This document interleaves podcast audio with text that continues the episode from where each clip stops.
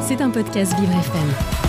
C'est l'image du jour de Dimitri Ducrologmo. Bonjour Dimitri. Bonjour Dominique. Ce matin, vous nous parlez d'un adolescent ukrainien déporté et embrigadé par la Russie. Et il n'est pas le seul en plus. Et eh oui Dominique, alors ce matin, je vous parle du parcours de Denis, un jeune Ukrainien qui, dans le contexte de la guerre Ukraine-Russie, s'est retrouvé à servir la propagande russe. Alors je vous explique.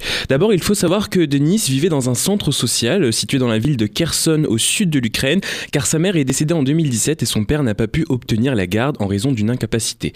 Après l'invasion russe en Ukraine le 24 février 2022, on retrouve sur les réseaux sociaux des traces du jeune garçon défendant le président ukrainien Volodymyr Zelensky et affirmant que le Vladimir Poutine est un connard. On peut pas faire plus explicite dans de nombreuses vidéos publiées sur son compte TikTok.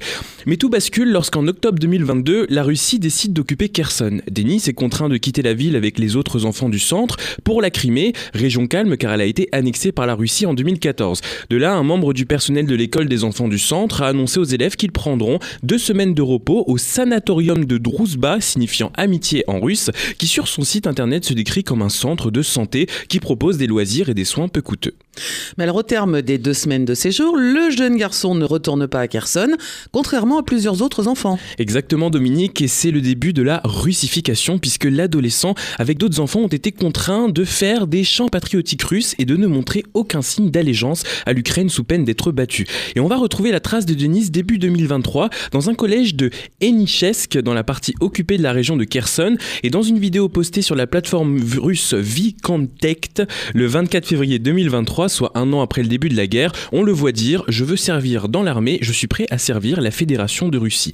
De là, on comprend que le jeune garçon a intégré la Lunarmia, une organisation militaro-patriotique russe créée par le ministère de la Défense russe en 2016, délivrant une formation sur les bases militaires. Affirmant en avril que le but de la Russie c'est de nous protéger, son président est garant de notre sécurité, et eh bien en un an, le discours de l'adolescent a totalement changé.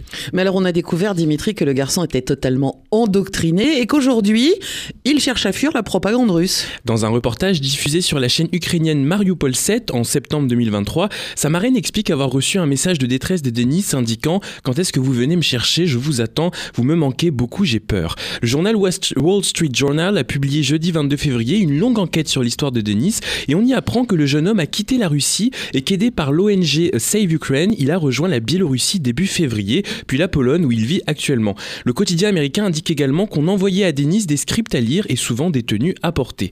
Alors aujourd'hui, bien qu'il aspire à retrouver une vie loin du conflit, le garçon continue de tenir à un discours faisant écho au récit de Moscou sur la guerre, mais Denis n'est pas un cas isolé car près de 19 000 enfants ukrainiens manquent toujours à l'appel.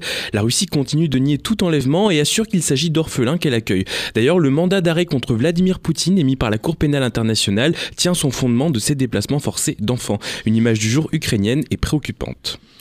Bon, l'image du jour de Dimitri Ducrologmo à retrouver sur vivrefm.com, rubrique podcast. C'était un podcast Vivre FM. Si vous avez apprécié ce programme, n'hésitez pas à vous abonner.